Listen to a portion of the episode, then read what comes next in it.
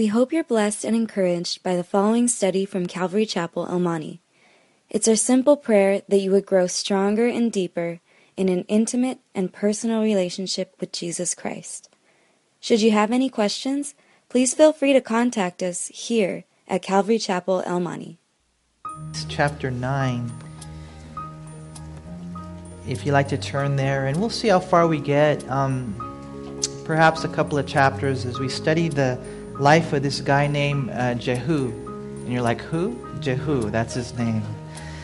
And, you know, he's a lesson for us. It's kind of a, a trip. You know, we know God's on the throne and God's accomplishing his purposes. And, you know, but in, in one sense, Jehu is a guy who had a lot of potential, a lot of potential, but he just wasn't able to live up to it, you know. And for me, it's, those are always lessons for me you know, as we examine our lives, you know, like um, how the Lord wants to do such a great work in us and through us. He wants to make us like Jesus, and He wants us to bring people to Jesus. I mean, He just, His, the things that He's able to do uh, through surrendered vessels are just amazing.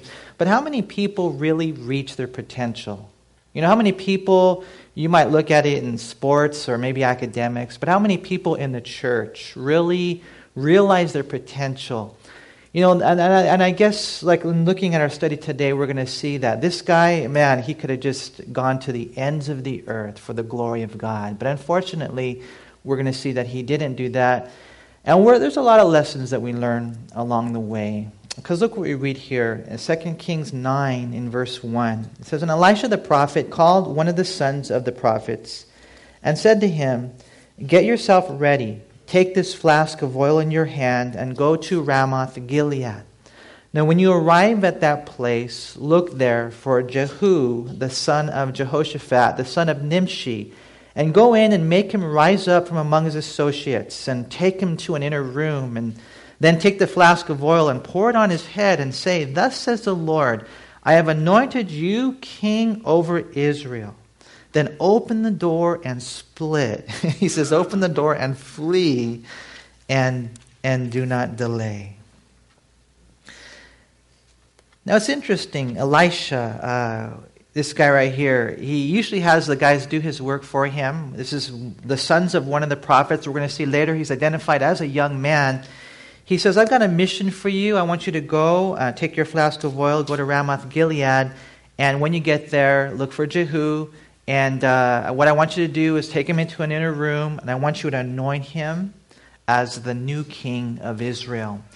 And, uh, and, and you know, looking at this right here, we're going to see God raises up a new king. We know in the book of Psalms, chapter 75, it says that the Lord is the one who raises up, and the Lord is the one who puts down.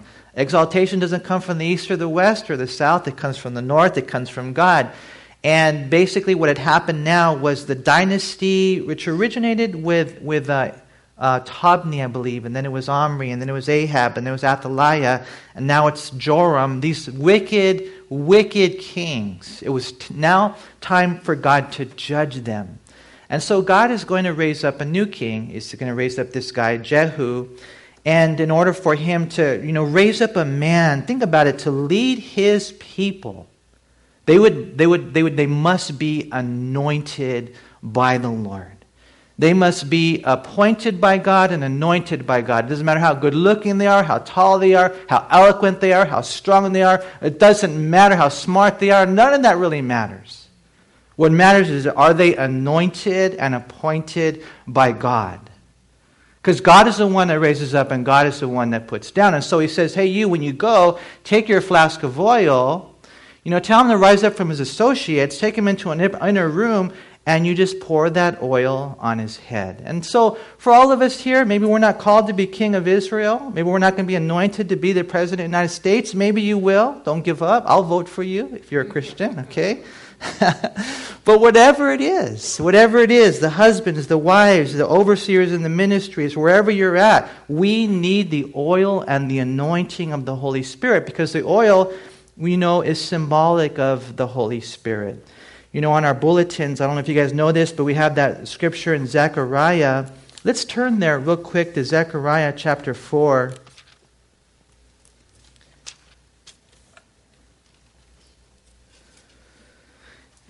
and in verse 1 of Zechariah 4, it says, Now the angel who talked with me came back and walked, wakened me as a man who was wakened out of his sleep.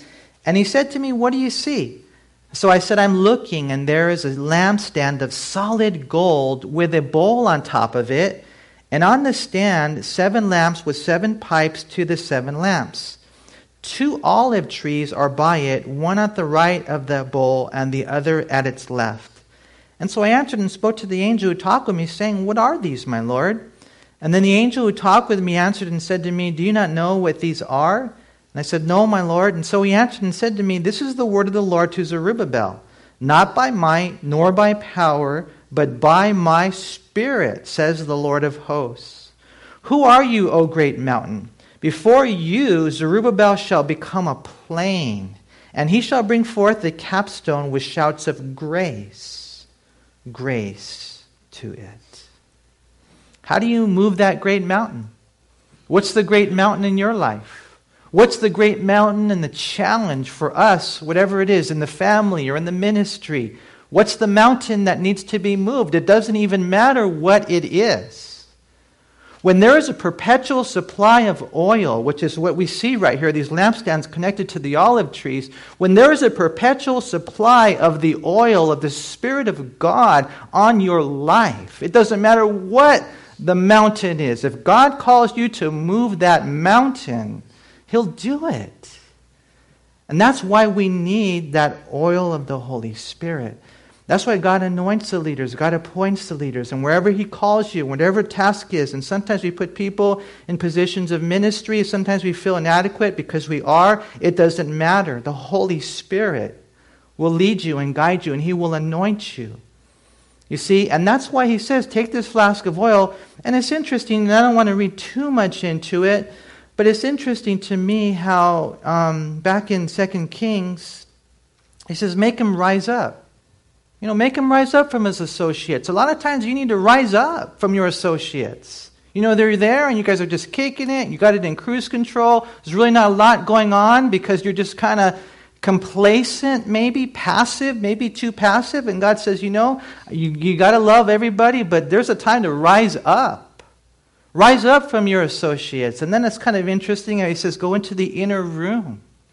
How we need to go into the inner room, how we need it's not going to happen unless you have quiet time with the Lord. It's not going to happen unless there is a fresh manna that's falling on your life every single day. You know, that's what we need. You know, here's a leader, God's going to raise up a leader. And to me, again, I don't want to read too much into it, but I just couldn't help but see that there and think, wow, Lord, you know, that's so important. It's so important to rise up. It's so important to go into the inner room. It's so important to you know, pray for the power of the Holy Spirit. There are stories in history where men locked themselves in their room and they said, I'm not leaving until I'm baptized with the Holy Spirit. And so, you know, do you have that? You know, to me, I really think, I really believe that the key is prayer. Of course, we would have to have a heart of obedience, but prayer, Luke 11 says, you keep on seeking, you keep on asking, you keep on knocking for the Holy Spirit in your life because you realize you can't do it on your own strength. And so the key to your life is your prayer life. How is your prayer life? You know, you're not going to be filled with the power of the Holy Spirit. You may think you are because you're doing pretty good, but you're not really doing pretty good because God has so much for you. If you're not praying, then there's probably no power. And so, you know, he just, I like the way Elisha just says, Go and anoint this guy as the king of Israel. And it was kind of a dangerous thing, and it says, Run away. And so we read in verse 4 So the young man, the servant of the prophet, went to Ramoth Gilead. And when he arrived there were the captains of the army sitting. And he said, I have a message for you, commander. And Jehu said, For which one of us? And he said, For you, commander. And then he arose and went into the house, and he poured the oil on his head, and said to him, Thus says the Lord God of Israel, I have anointed you king over the people of the Lord over Israel. You shall strike down the house of Ahab, your master, that I may avenge the blood of my servants, the prophets, and the blood of all the servants of the Lord at the hand of Jezebel. For the whole house of Ahab shall perish. I will cut off Ahab all the males in Israel, both bond and free. So I will make the house of Ahab like the house of Jeroboam, the son of Nebat, and like the house of Baasha, the son of Ahijah. The dog shall eat Jezebel on the plot of ground at Jezreel, and there shall be none to bury her. And he opened the door, and he fled. And so the Lord here, you know, just starts putting things into motion. This young man goes and he says, Jehu, I'm calling you and I'm going to give you a title. I'm going to make you the king. You know, we guys have, we've always learned this that we're not into titles, but we are into tasks. This is a heavy title, and therefore it's a heavy task, right? And so he says, This is what I'm going to make you. I'm going to make you king, and this is what I want you to do. I want you to wipe out the house of Ahab. I want you to strike them all down. I want you to kill them all. You know? And of course, we know this is not random, this is something that was not unmerited. Back in 1 Kings chapter 21, if you read verses 20 through 29, it was prophesied through the prophet Elijah that after Ahab's wife Jezebel orchestrated the murder of Naboth, if you remember, and they unjustly acquired his property, God, you know, prophesied, I, I'm making you responsible. You're the leader. And I'm going to wipe out your whole family, all the men. You know, and that's a heavy, heavy judgment. It didn't happen right away. Ahab kind of humbled himself, and God said, It won't happen to you, but it's going to happen to your grandson. It took 30 years. It wasn't until the third generation, but the judgment was going to be eventually executed. You know, and so, you know, the young man comes and he tells him, you know, who you are now and what I want you to do. And, and he listens to the prophecy that's proclaimed upon his life. But I'm, I'm not really sure if Jehu was like, you know, there. I, I think there are some guys that are like, hey, I'm ready to take over. I don't think Jehu was necessarily there. You know, like, hey, you know, just uh, call me, pick me, God. You know, usually the Lord doesn't pick those who, who say, pick me. But, you know, I don't know. Jehu, even when the prophet came in, he's all, I have a message for you, commander. And they're like, well, who? You know, who? You, know, you, you, commander, not the captains, the commander. You're the commander, right? Yeah. So, anyways, he tells him this thing. He leaves. And then in verse 11, Jehu came out to the servants of his master. And, and one said to him, Is all well? Why did this madman come to you? And he said to them, Ah, you know, the man and his babble. And they said, A lie. You're lying to us. Tell us, you know, right now. And so he said, Well, thus and thus he spoke to me, saying, Thus says the Lord, I have anointed you king over Israel. And then each man hastened to take his garment and put it under him on the top of the steps, and they blew the trumpets, saying, Jehu is king. You know, and it's kind of funny, this whole thing. You know, I, I don't know for sure if they knew the young man. Uh, it, it kind of looks like they did. It kind of looks like they, they thought he was a little weird, a madman, I'm not sure. Uh, it's kind of puzzling how one minute they think he's a man who's mad, you know, in the next minute they think he's a man of God. You know, why did this madman come to you? Ah, just a, a bunch of babble. And yet, you know, Jehu undoubtedly had oil dripping from his head. You know, he's all wet, right? And the scent is emanating from his person. Hold on a second, time out. You're anointed. You're anointed by God.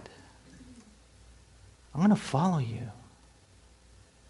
Because God anointed you. We smell it, we see it. It's dripping from your head. It's not you, it's the Lord. And so they took off their garments, and all this is just probably symbolic. They took off their garments, they laid it down there on the, on the road, and then what ends up happening is, man, these guys, they, you know, they just blow the trumpets and they say, man, God's doing a, a work. Know, we actually see something good here in that Jehu wasn't necessarily pouncing on the opportunity to devour the king's dynasty. You know, he's like, well, ah, just a bunch of babble. No, they pressed the issue. Tell us, what did he say? Well, this is what he said. And then when they all, you know, confirmed it, then Jehu, I like this. I like this about Jehu. One moment, he's not ready to take over But when it becomes clear that it's God, he runs with it. Oh, if God's in it, you know, I know I'm not worthy, I know I'm not able, I would have never thunk. But I tell you what, if God's in it, I'm going to run with it. And we're going to see he definitely does run with it. When the trumpets blew, he knew it. It was judgment time. God was moving. And I want to encourage you guys to know that when God calls, you need to answer. We need to rise up to our responsibility and remember that the will of God will never take you where the grace of God cannot make you the leader He's called you to be. And so we read in verse 14 So Jehu, the son of Jehoshaphat, the son of Nimshi, conspired against Joram. Now Joram had been defending Ramoth Gilead, he and all Israel, against Hazael, king of Syria. But King Joram had returned to Jezreel to recover from the wounds which the Syrians had inflicted on him when he fought with Hazael, king of Syria. And Jehu said, If you are so minded, let no one leave or escape from the city to go and tell it in Jezreel. Now, if you remember, we read back in verse 1 that they were in Ramoth Gilead. In Ramoth Gilead. This is where the battle previously was taking place, where they, the, the Israelite army was there defending their city from the Syrians. But the king of Israel, King Joram, apparently was wounded, and so he goes back to Jezreel. And so now, you know, um, Jehu is here, the captains are here, more than likely the army is here. And so it's time now. They conspired. God made it clear there's going to be a new king. And so they leave the city uh, to go after the king. And, uh, and when they leave the city, he tells them, you know, to make sure that you don't let anyone leave. We've got to make sure the king doesn't get a warning or a heads up. And so in verse 16, Jehu rode in a chariot and went to Jezreel, for Joram was laid up there. And Ahaziah, king of Judah, had come down to see Joram. Now a watchman stood on the tower in Jezreel, and he saw the company of Jehu as he came, and said, I see a company of men. And so they're, they're approaching Jezreel now. Jehu and his army, we don't know how many were with him. So the watchman is up there and he says, I, I see guys coming. I see a company of men coming. And so Joram, that's the king of Israel, he said, Get a horseman and send him to meet them and let him say, Is it peace? And so the horseman went to meet him and said, Thus says the king, Is it peace? And Jehu said, What have you to do with peace? Turn around and follow me. So the watchman reported, saying, The messenger went to them, but is not coming back. Then he sent out a second horseman who came to them and said, Thus says the king, Is it peace? And Jehu answered, What have you to do with peace? Turn around and follow me. So the watchman reported, saying, He went up to them and is not coming back. And the driving is like the driving of Jehu, the son of Nimshi, for he drives furiously. So this Jehu probably got a lot of tickets, more than likely back then. He was a crazy driver, and they knew him. He was a crazy driver, right? I know it's Jehu. And so in verse 21, Jehoram said, Make ready, and his chariot was made ready. Then Joram, king of Israel, and Ahaziah, king of Judah, went out, each in his chariot and they went out to meet Jehu and met him on the property of Naboth the Jezreelite. Now it happened when Joram saw Jehu that he said, Is it peace, Jehu? And so he answered, What peace? As long as the harlotries of your mother Jezebel and her witchcraft are so many. You know, the watchmen obviously, you know, had a hunch that something was up. Uh, they would come, a couple of guys came with that common question Do you come in peace? And it's interesting, you know, to me that that would be the question they ask. But basically, the kingdom had come to a place where the true peace of God could not be found any longer. He said, You're asking for peace? Follow me.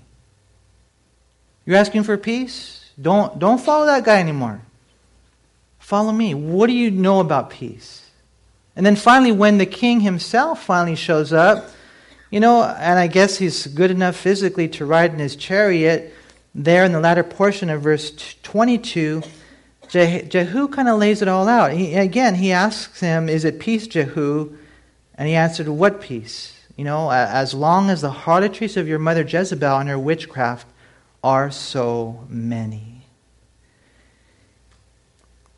Isaiah 48 22, it says, There is no peace, says the Lord, for the wicked.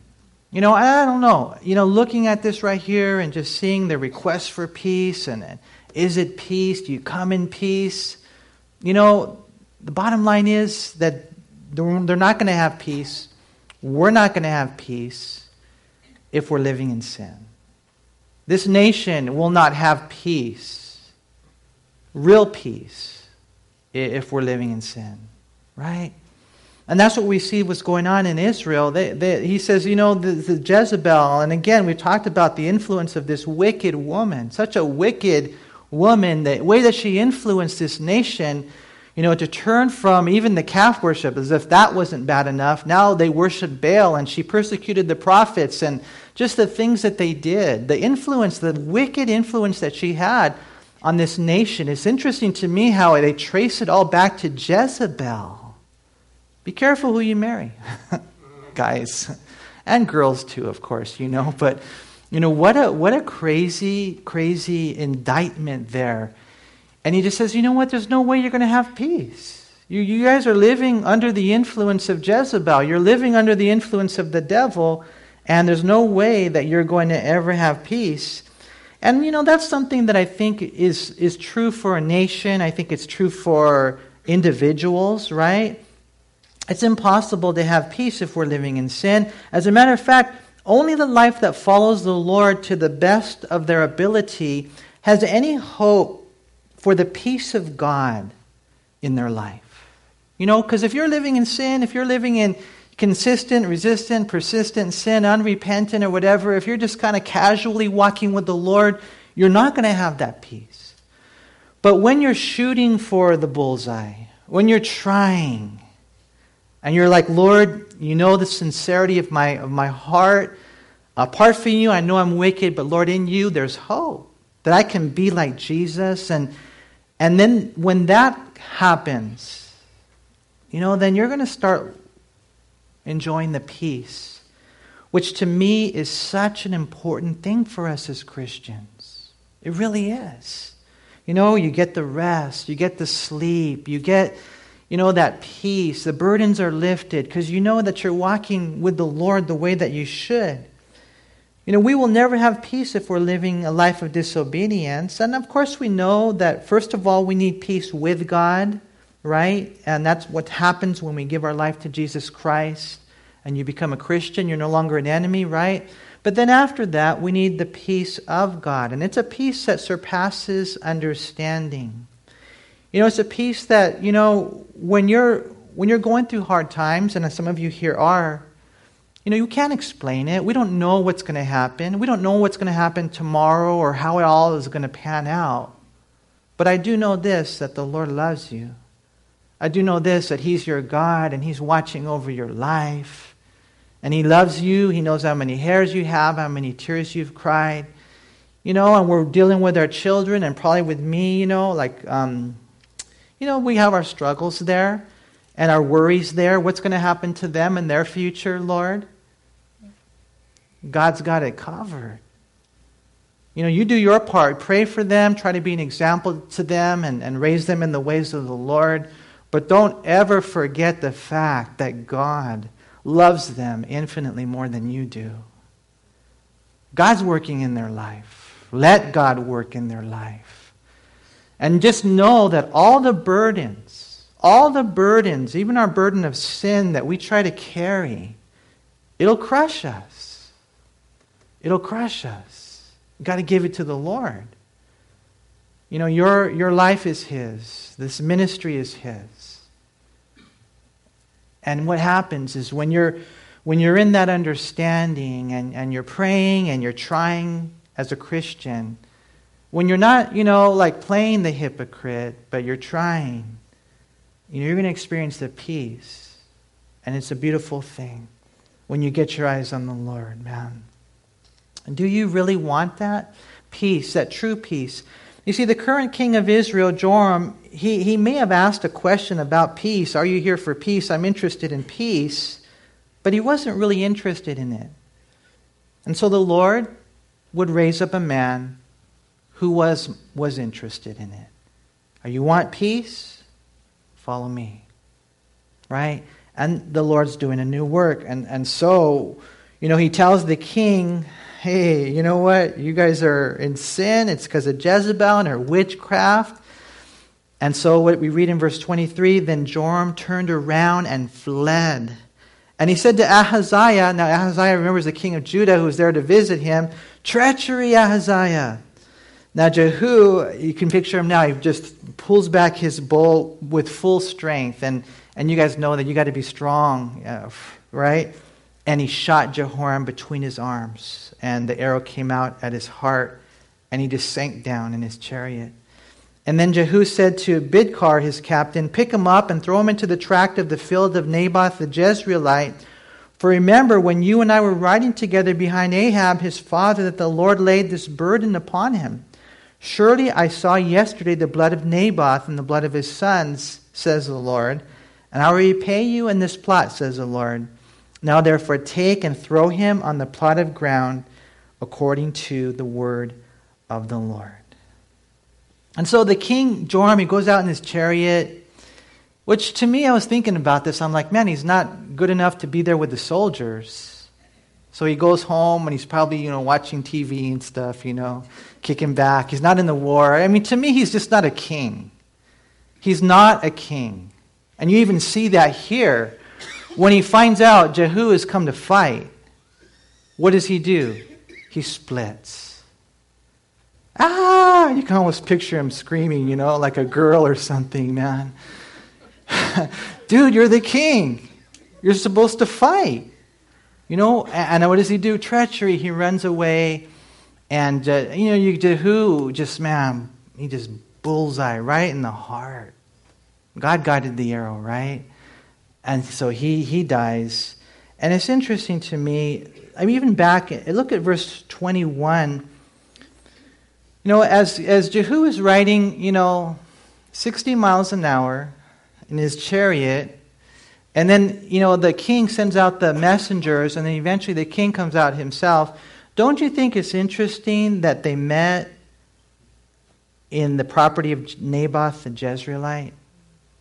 Isn't that, I mean, it's right there on the intersection of Lower Azusa and Peck Road, right there, man. It's just like right there, you know?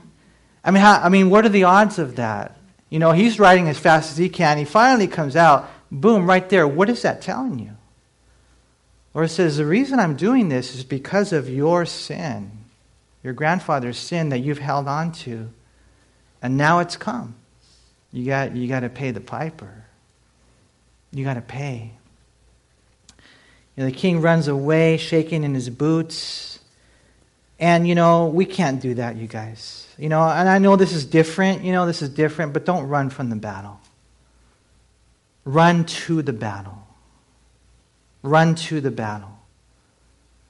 You know, here we see this guy right here. It reminds me of Saul. Remember Saul when Goliath kept coming out, you know, day after day for 40 days, defying the armies of the living God.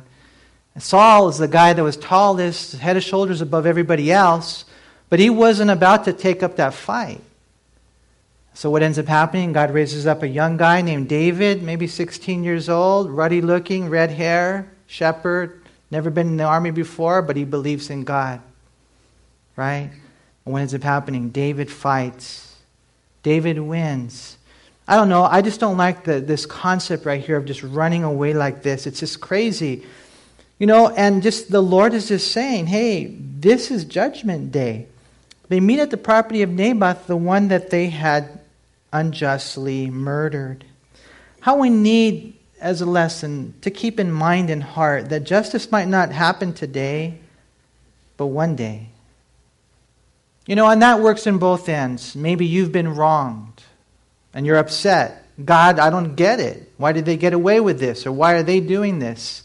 You know, you see all the evil things that are going on in the world today, and it's just crazy. You're like, Lord, how can you allow this to happen? And God just says, Don't worry. One day Every wrong will be made right. One day justice will be served. And we need that in our heart. We need to understand that every wrong will receive its righteous retribution. It took 30 years, but God eventually judged. And that can happen if you've been wronged, but I would also like to say this that it can happen if we wrong others. Now, as Christians, we're grateful that Jesus has suffered our punishment for us. We don't have to, we won't be punished for our sins. But we can be disciplined, right? And those trancazos, man, they might hurt. So, you know, we can't play with sin. You know, the Bible says in Galatians 6, 7, and 8, do not be deceived, God is not mocked, for whatever a man sows, that he will also reap. You know, we can get deceived into thinking that, well, it doesn't matter that I planted that seed of discord, or I planted that seed of wickedness, or I planted that seed of, and you said this about, you know, whatever, your wife or your husband or your child or whatever it is, and you think that, you know, it, it'll never, that seed will never grow. And who knows? You know, I've learned this as a Christian that, you know, God doesn't give us what He deserves. He doesn't make us discipline us for everything. He can if He wants to, though. And that one, that, that seed that you sowed right there, it might come back to bite you one day. It makes me fear God. When I see the way that some people, they, they, they don't take it seriously. We have to take it seriously. We can't be deceived into thinking that nothing's going to ever come out of that. The Bible says, For he who sows to his flesh will of the flesh reap corruption, but he who sows to the Spirit will of the Spirit reap everlasting life. And so, you know, Jehu ends up killing the king, and he picks him up and he throws him into the tract of Naboth, the Jezreelite. And, you know, Jehu knew all about the prophecy of Elisha. And, and, and, you know, and here we see it just literally, literally comes to pass. Which is another lesson for us, and that is that the word of the Lord is, is true. And everything in this book, this Bible right here, everything in this Bible, every jot and every tittle is true. It will come to pass. You know, Joshua 21 45, not a word failed of any good thing which the Lord had spoken to the house of Israel. All came to pass. There's good things, right? But there's also bad things. Watch, go over to Joshua 23.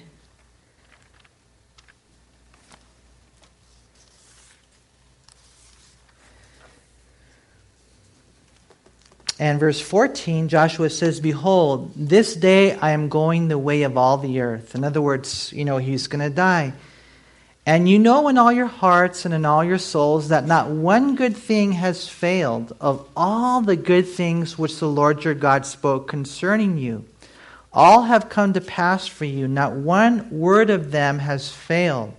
Therefore, it shall come to pass that as all the good things have come upon you, which the Lord your God promised you, so the Lord will bring upon you all the harmful things until he has destroyed you from this good land which the Lord your God has given you. Because I just, you know, just want to make sure, like especially reading in, in 2 Kings about the judgment, and we're learning, oh, all the, the word of the Lord, it comes to pass, but remember, it's also not the promises, you know, for for good, but the promises to discipline. God's true. God's not a liar.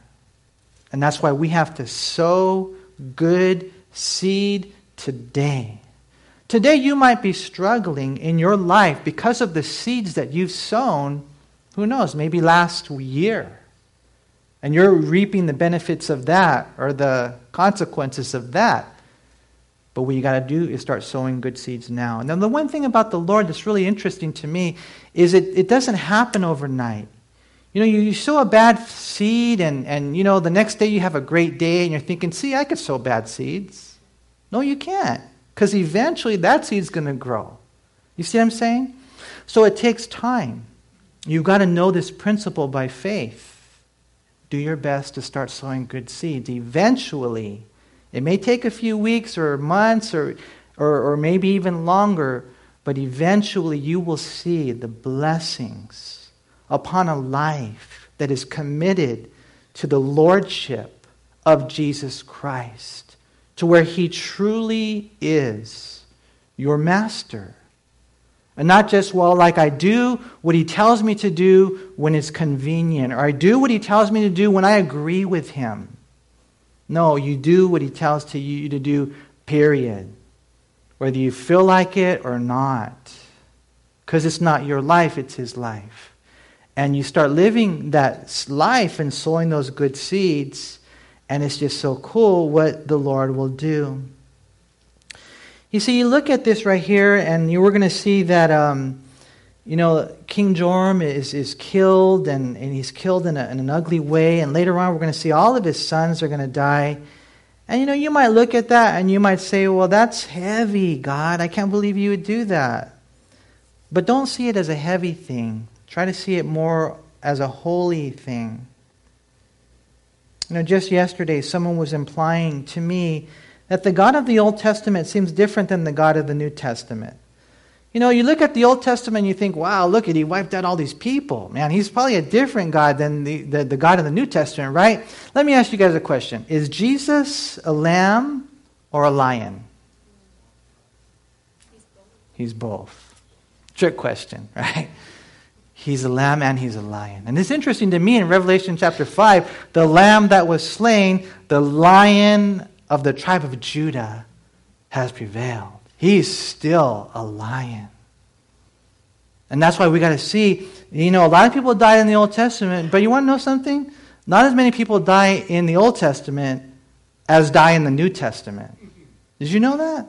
You start reading the book of Revelation and you're going to trip out because first, two thirds, we're going to see it's crazy. Some say maybe two thirds of the whole entire population will be killed during the tribulation period. First, one fourth dies. We're going to see that in Revelation chapter 6, verse 8. One fourth of the earth is killed with sword and hunger and death. And then in Revelation chapter 9, verse 15, the ones that are left, it says right there, a third of them are killed. And so by then, if you do the simple math, which uh, I, I'm not really good at, but I did figure this one out 50% of all the world will be killed at that point in the tribulation period, right? That doesn't even include all the other calamities and seas of calamities. Like, for example, Revelation 14 20 and Revelation 16 speaks of the time that Jesus is going to come to set up his kingdom. And you guys remember Jesus is coming on the white horse, right? And he's got a sword in his mouth, and what's he going to do? He's going to smite the earth. And when he smites the earth, the Bible says there's going to be 200 miles of dead bodies, four feet high hundreds of millions of people will die. Some say two thirds will die during this time. And if that's true and Jesus were to come today, that would mean there would be 4.7 billion people dead. And so all I'm saying, and I'm not trying to you know, scare you, of course, you don't want to be here for the tribulation period. God is a holy God, hell is real. That's why God had to send his son to die on the cross. I'm not trying to scare you. All I'm trying to say is it's the same God. And these guys in the Old Testament, Tibni and Omri and Ahab and Athaliah and Joram, this wicked dynasty, God says, okay, now it's time. And, and God would, would judge them. You know, we got to know who God is. Um, we have to have a balance. I, I like the way the Lord revealed himself to Moses. If you go over to Exodus chapter 6, and I've probably shared this with you before, but to me it's so important that we have a proper perspective of the Lord. Some see him only as a lamb. Okay? And you got to see him as a lamb, but don't see him only as a lamb. Some see him only as a lion, and you got to see him as a lion. Yes, but don't see him only as a lion. You got to see God who he really is. It says here in Exodus chapter 6 it says in verse 6 Therefore say to the children of Israel, I am the Lord. I brought you. Oops, I'm sorry. That's not the right. this is such an important verse, too. Let me check real quick, you guys, a couple other passages. And if not, I'll basically tell you this story. Oh, man. When the Lord um, told Moses, I'm going to reveal my glory to you, Moses um, was allowed to see the Lord, but when the Lord passed by, and again, Moses just saw his afterglow, the Lord revealed himself uh, to the people And, and he just talks about how he's so forgiving, he's gracious, he's merciful, he's long suffering, right? That's the Lamb. That's how gracious God is. But in the same sentence, he says, but by no means clearing the guilty, visiting the iniquity of the fathers, even to the third generations. Where is it? Oh, okay, I'm sorry. I was thought maybe you guys might know. I'm thinking, is anybody going to tell me? No. Is it Exodus? Uh, let me double check here.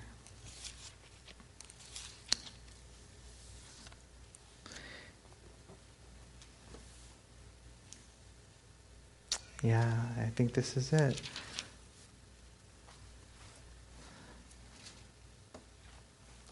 Maybe not. Oh, here it is in Exodus 34. Now, again, you guys remember the Lord showed himself to Moses in verse 5. The Lord descended in the cloud and stood with him there and proclaimed the name of the Lord. And the Lord passed before him and proclaimed. Okay, so now this is kind of like the Lord just really showing himself. And it says, The Lord, the Lord God, merciful and gracious, long suffering, and abounding in goodness and truth, and keeping mercy for thousands, forgiving iniquity and transgression and sin. And, and we see that about the Lord, how we're like, Thank you, Jesus. Thank you, Jesus, for forgiving me of my sins. Thank you for who you are and the grace and the cross and just the Lamb of God. Thank you. But he doesn't end there, right? He goes on and, and he says, by no means clearing the guilty, visiting the iniquity of the fathers upon the children and the children's children to the third and the fourth generation. You see, and that's how we have to see God. There are some, like Rob Bell, he wrote a book, it's called Love Wins, where he says everybody's eventually going to go to heaven. What a liar. What a false prophet. We have to warn people about the judgment of God. And in looking and seeing what happens to the family of Ahab and Joram, we see it clear. And we're just reminded, you guys, I think we're reminded of the holiness of God. We really are. And we need to have a good understanding of His grace and His holiness and just having a balanced view is so important. And so, back in 2 Kings in verse 27, it says, But when Ahaziah, king of Judah, saw this, he fled by the road. And so, remember, this is the king of Judah, and he runs away too.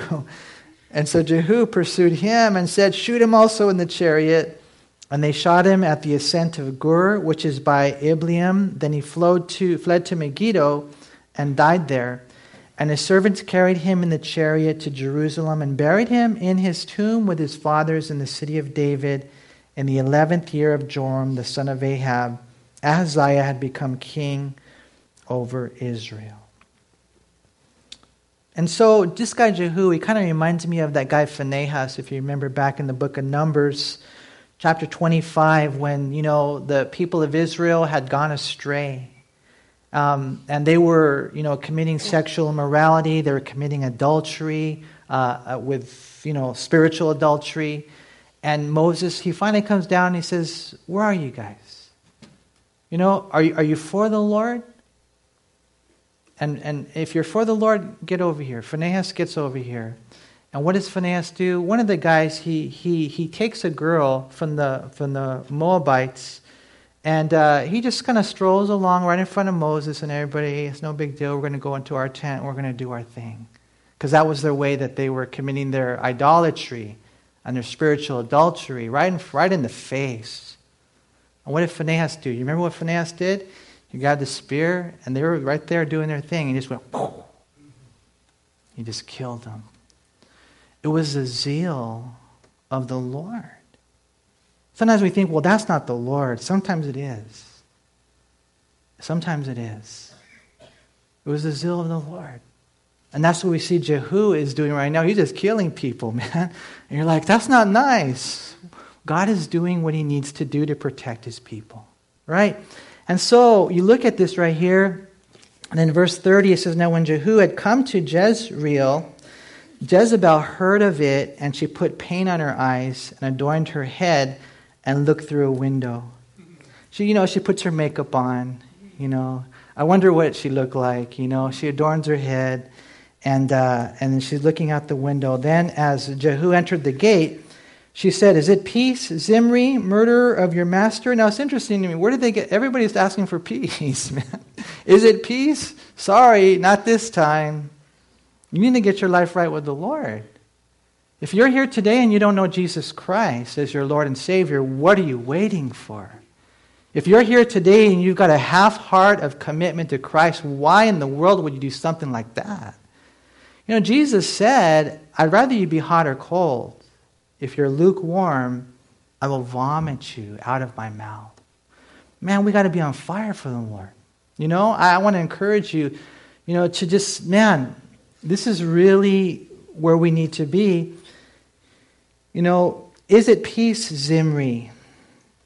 Now that takes us back to this one king who uh, he did rebel. I mean, he wasn't actually a king; he was a guy who overtook the kingdom, but he didn't last long. Um, remember, Tibni was there, and so this guy ended up committing suicide. So she's trying to take him back to another rebel who didn't survive. Is it? You're like Zimri, huh? You're going to take over, but you're not going to survive. She's trying to use this psychological warfare, right? But you know, Jehu won't end up that way. And so it says in verse 32 he looked up at the window and he said, Who is on my side? Who? And so two or three eunuchs looked out at him. Ah, we are. And then he said, Throw her down. And so they threw her down, and some of her blood splattered on the wall and on the horses. And I wasn't sure. See where it says, and he trampled her underfoot? More than likely that's the horses, right? I thought, I wonder if that's Jehu. No, it's the horses. And when he had gone in, he ate and drank. And then he said, Go now, see to this accursed woman and bury her, for she was a king's daughter. And so they went to bury her, but they found no more of her than the skull and the feet and the palms of her hands. Therefore they came back, told him, and he said, This is the word of the Lord, which he spoke by his servant Elijah the Tishbite, saying, On the plot of ground at Jezreel, dogs shall eat the flesh of Jezebel, and the corpse of Jezebel shall be as refuse on the surface of the field in the plot of Jezreel.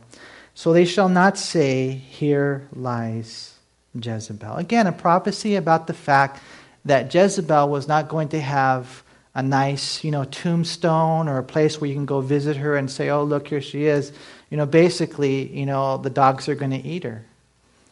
You know, the other day we went to. Uh, have you guys ever been to that place? Um, I think it's called Pinnacle Peaks. Have you guys ever been there? That steak place? Is that what it's called?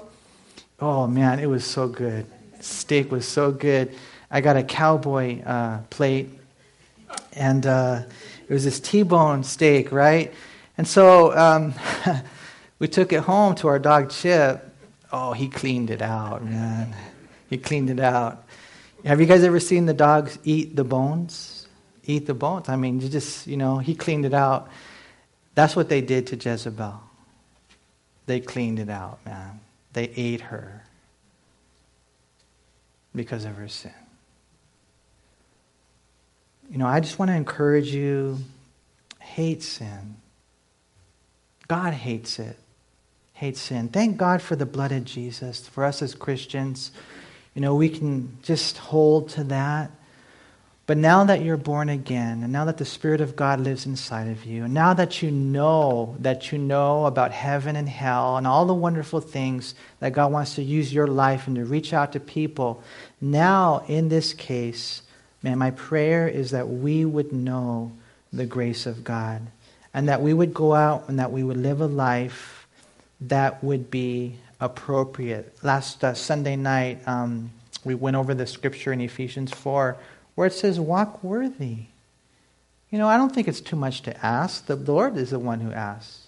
Walk worthy of this great salvation. We didn't get a chance to do the other chapter. I don't want to take you guys into another half hour. And so um, you look at Jehu, and you're like, who? Jehu, okay? He's doing pretty good right now, huh? But unfortunately, he doesn't stay on track. And so my prayer is that we would get on track, we would do good, and that we would, by the grace of God, stay on track. You know, you guys here on a Thursday night, you don't, I mean, I hope you know, and I think some of you do, but I really hope you know what a difference your life makes. You know, you go out there and you share with your family, and you share with the people that you work with, and you share with your friends. You go out there and you shine for your family, you shine for your kids. You guys know how it is with your kids. What's going to what's going to be the loudest to them? The words that you tell them? Do this, do that. Or the life that you live? It's going to be the life that you live, hands down. As a matter of fact, if you tell them to live the life and you don't live the life, you will undo the message. So, all I'm saying is that we can come to a study like this and we can just say, Lord, pierce my heart. Lord, I'm excited. Lord, I see what can happen if I become zealous for you. I'm not going to go kill people or anything like that, but I am going to have this fire and this passion that is going to be so evident. And I'm telling you what, man, if we would all do that just you right here, oh man, what a difference. What a difference it would make. And so I pray you would as Christians, and I pray if you're here tonight and you don't know the Lord, or, you know, if you're hurting or you're struggling, I, I know, like a lot of times, you can always you can always bank on the fact that there are people that are hurting and that are struggling. I just want to tell you that Jesus is here. Jesus Christ is here to help you. And so you got to come to him. You got to surrender your life to him. You just got to fall on your knees. Say, Lord, I give you my heart. And you do that tonight and you watch. Watch what the Lord will do. That's what you got to do. You got to make that transaction. You got to make that transaction. Hudson Taylor, he called it the exchanged life. And uh, have you guys ever exchanged something? You ever exchanged something? Maybe you got it and uh, you didn't like it, or you got it, it was too, or say for you ladies, it was too big for you, okay? and then you take it and you give it and the exchange, right? And so what we want to do is we want to exchange our life. Say, Lord, here's my life. I give it to you. And then you know what he'll give you? He'll give you his life. That's the exchange life. And that's a good deal. Let's pray. Lord, we thank you so much for loving us, Lord, the way that you do. And Lord, uh, um, thank you for, for being such an awesome God and that you would write these things down, Lord, to minister to us. And Father, my prayer today is that we would have that zeal of the Lord, that we would have that passion for holiness, that we would rise up and, and go into the inner room, and that, Lord, you would anoint us with the power of your Holy Spirit, with the person of your Holy Spirit, because, Lord, you're who we need. You are nothing less, not a religion. We need you. Lord, to baptize us once again. And so, Father, I pray that you would touch every heart here, that you would meet every need, and that they would know, Lord, you're personal God who loves them and wants to lead them through life. Bless their families, their ministries, all the things going on. We just thank you tonight. And we pray all these things in Jesus' name. Amen. God bless you guys.